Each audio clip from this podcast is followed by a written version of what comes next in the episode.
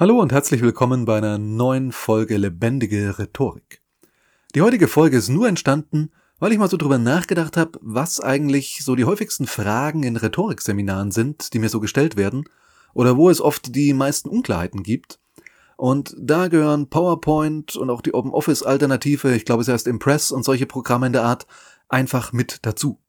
Für viele ist eine Präsentation halten gleichbedeutend mit eine PowerPoint-Präsentation erstellen und dann vorführen. Und da liegt so ein bisschen der metaphorische Hund begraben. Warum? Und was du tun solltest, um eine bessere Präsentation mit PowerPoint und Co. zu halten, das erfährst du gleich nach dem Intro. Lebendige Rhetorik. Der Podcast von und mit Oliver Walter. Jeden Montagmorgen eine neue Folge mit Tipps, Tools und Talk zum Thema Rhetorik und Kommunikation. Also erstmal vorweg, ich weiß, dass erstaunlich viele RhetoriktrainerInnen PowerPoint und Co. ja fast schon kategorisch ablehnen. Also von wegen, lass das ganz weg, das geht auch so ganz toll mit einem Flipchart nur und wenn du die richtige Gestik einsetzt und mit deinen Worten die richtigen Bilder in den Köpfen deines Publikums entstehen lässt, dann brauchst du da gar keine künstliche Visualisierung mehr. Ist so nicht gänzlich falsch, aber halt auch nicht die ganze Wahrheit.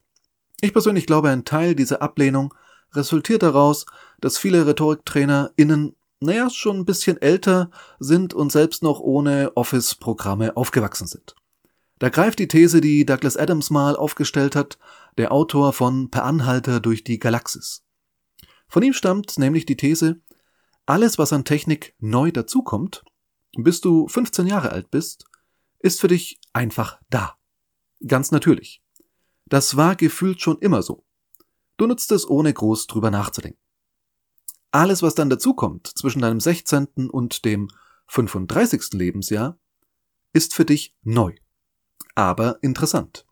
Du beschäftigst dich damit und findest in dem Bereich vielleicht sogar einen Job, den es in deiner Kindheit noch gar nicht gegeben hat. Und alles, was an technischen Neuerungen aufkommt, nachdem du mal 35 geworden bist, ist einfach wieder die Natur. Teufelszeug. Das wirst du mit relativ großer Wahrscheinlichkeit ablehnen. Und so geht es manchen Menschen dann eben auch mit PowerPoint und Co. Dabei bietet solche Software viele Möglichkeiten.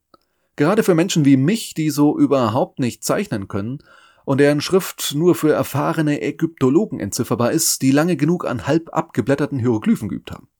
Deshalb bin ich persönlich durchaus froh, dass es die moderne Technik gibt. Weil meine Flipcharts immer so aussehen, als hätte sich mein fünfjähriger Sohn den Edding geschnappt und einfach mal drauf losgemalt.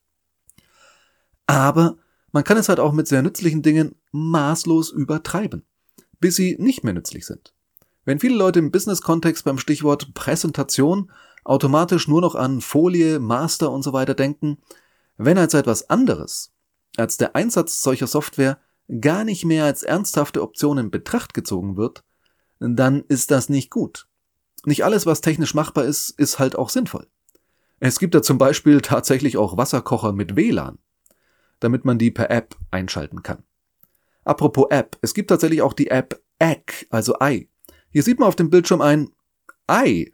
Und wenn man da eine Million Mal antippt, ja, irgendeine arme Seele hat offenbar mal mitgezählt, dann bricht die Schale und irgendein Spruch ist zu lesen. Wow.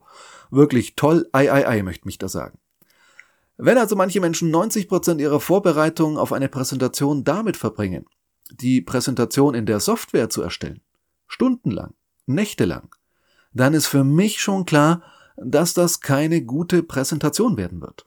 Also nicht bezüglich der Folien und so weiter, klar, sondern so als Ganzes, als Gesamtkunstwerk sozusagen. Und insofern haben die mahnenden Stimmen unter meinen Kolleginnen und Kollegen schon ein gutes Stück weit recht. Übrigens immer wieder spannend, wie Werbung im Internet funktioniert, wie die an meine Daten kommen. Kaum habe ich nämlich angefangen, ein Dokument anzulegen, in dem ich Gedanken zu dieser Folge hier gesammelt habe, Seitdem bekomme ich Werbung zum Thema PowerPoint angezeigt. Und ein PowerPoint-Coach wirbt tatsächlich mit dem Satz, du bist nur so gut wie deine schlechteste Folie. Und da musste ich wirklich sehr laut auflachen, als ich das gelesen habe. Was für ein Unfug. Du kannst eine echt perfekte PowerPoint haben und die Präsentation trotzdem total in den Sand setzen. Und du kannst mit einer mittelmäßigen PowerPoint erstaunlich tolle Effekte hinlegen und einen tollen Auftritt. Letztlich ist es mit PowerPoint und Co. wie mit einem Hammer. Ein Hammer ist ein tolles, effektives Werkzeug, mit dem man den Nagel auf den Kopf treffen kann. Wenn man weiß, was man da tut. Wenn man aber daneben haut, dann wird's schnell schmerzhaft. Und die Gefahr, die immer mitschwingt, ist dieser schöne Satz, wenn man nur einen Hammer hat, sieht halt jedes Problem wie ein Nagel aus. Und dann gibt's eben noch die Leute, ich kenne so einen, Grüße gehen an der Stelle raus, die finden ihren Hammer nicht, weil sie den im Baustellenchaos verlegt haben, und der Nagel ist trotzdem mit Hilfe eines Backsteins mit zwei Schlägen ganz präzise im Brett versenkt. Das ist handwerkliches Können. Und das war doch jetzt mal ein Hammer-Vergleich. Also Hammer, dieser Vergleich. Äh, naja, besser als dieses Wortspiel war der Vergleich, auf jeden Fall. Egal. So, die sehr philosophische Antwort auf die Frage, ist PowerPoint nun Fluch oder Segen, lautet, kommt ganz drauf an. Das hast du selbst in der Hand. Je nachdem, wie du es einsetzt. Deshalb hier fünf ganz wichtige Tipps, damit du den Nagel auf den Kopf triffst und deine Präsentationen Hammer werden. Erstens. Form follows Function heißt es so schön. Und das bedeutet in diesem Fall, mach dir erst Gedanken über die Inhalte, vor allem auch den Zweck und die Zielgruppe deines Vortrags, also diese rhetorischen Basics eben. Was ist meine Kernbotschaft? Was will ich bei den Leuten erreichen? Dann erst überlege dir, ob und wenn ja, wie du PowerPoint oder eine ähnliche Software einzusetzen gedenkst. Weil vielleicht passt zu deinen Inhalten ja etwas anderes tatsächlich besser. Weil du zum Beispiel die große Geste nutzen möchtest und ein zuvor auf ein Flipchart oder ein Whiteboard geschriebenes, ganz wichtiges Wort mit viel Effekt und weit ausholendem Arm durchstreichen möchtest. Das hat so einen richtigen Wow-Effekt. Das wirkt nicht annähernd so, wenn per Mausklick das Wort plötzlich durchgestrichen ist auf dem PC. Da fehlt die große Geste, die funktioniert tatsächlich nur analog. Klar kannst du auch beide Medien miteinander kombinieren. Du musst dann halt nur sehr deutlich von einem Medium zum anderen wechseln, vom Flipchart zur PowerPoint und zurück und so weiter, sonst weiß dein Publikum bald nicht mehr, wo jetzt gerade was passiert. Zweitens. Die Software ergänzt also deinen Vortrag. Sie ersetzt ihn nicht. Auch nicht Teile davon. Alles, was du mit deinen Worten, deiner Mimik, deinen Gesten, wie eben beschrieben, oder auch mit einem Gegenstand, den du dabei hast, ausdrücken kannst, hat auf der Leinwand oder dem Bildschirm nichts verloren. Das bedeutet, solltest du auf deinen Folien irgendwo Text haben, also mehr als nur eine Überschrift oder ein paar Schlagworte, so richtigen Fließtext halt, wie man das nennt, mach das weg. Das hat da nichts verloren. Bei mir ist es inzwischen so, das hat sich über die Jahre einfach so entwickelt, dass 90 Prozent meiner Folien nur aus Bildern mit zwei oder drei Worten darauf oder Mindmaps bestehen. Mindmaps bringen einen klaren Mehrwert gegenüber dem nur gesprochenen Wort, nämlich Struktur, sichtbare Struktur. Für sowas lohnt es sich, eine PowerPoint anzulegen. Für Fließtext nicht. Das hat nur bei Star Wars funktioniert und seitdem nie wieder. Zusatztipp, wenn du den Text für dich als Reminder brauchst, nutze diese Möglichkeit, ihn nur für dich am PC sichtbar zu machen. Dass deine Stichworte auf der Folie sind, aber eben nur für dich und nicht auf dem, was die Zuhörenden zu sehen bekommen. Du selbst solltest da aber auch nicht dran kleben, sondern deinem Publikum zugewandt sein. Menschen lassen sich von Menschen überzeugen. Also musst du präsent sein, dein Publikum ansprechen im wahrsten Sinne des Wortes. Du bist nicht der Typ, der oder die den Computer bedient und einfach vorliest, was da steht. Du blickst also fast immer zu deinen Zuhörerinnen, bleibst in Kontakt mit den Augen, mit deinen Gesten. Die Software macht ihren Job im Hintergrund, du bist im Vordergrund. Sich hinter der Folie verstecken gilt nicht. Wenn du das machst, ist dein Problem nicht der falsche Einsatz von PowerPoint, sondern Lampenfieber oder Bequemlichkeit, egal was, es bremst deinen Erfolg. Den wirst du nur haben, wenn du die Botschaft rüberbringst. Und nicht nur der Typ bist, der oder die die Folien weiterklickt. Apropos Folien, da kommen wir schon zu Drittens. Wie schon mal erwähnt, nicht alles, was möglich ist, ist auch wirklich sinnvoll. Auch nicht innerhalb der vielen Möglichkeiten, die dir solche Software bietet. Denn da gibt's Dinge, die solltest du wirklich nicht nutzen oder auf keinen Fall mehr als unbedingt nötig. Einfliegende Überschriften, die sich dabei drehen, blinkende was auch immer. Falls du nicht vorhast, illegales Glücksspiel zu pitchen, solltest du sowas sein lassen.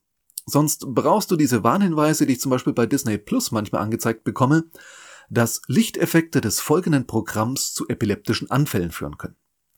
Weniger ist mehr, wirklich. Das gilt fast nirgends so sehr wie bei Animationen in deiner Präsentation. Minimalismus hat zudem den schönen Effekt, dass du dafür designtechnisch nicht wirklich viel können musst und entsprechend weniger schiefgehen kann. Und es spart so unendlich viel Zeit beim Erstellen der Präsentation. Viertens. Apropos Zeit, achte auf dein Timing.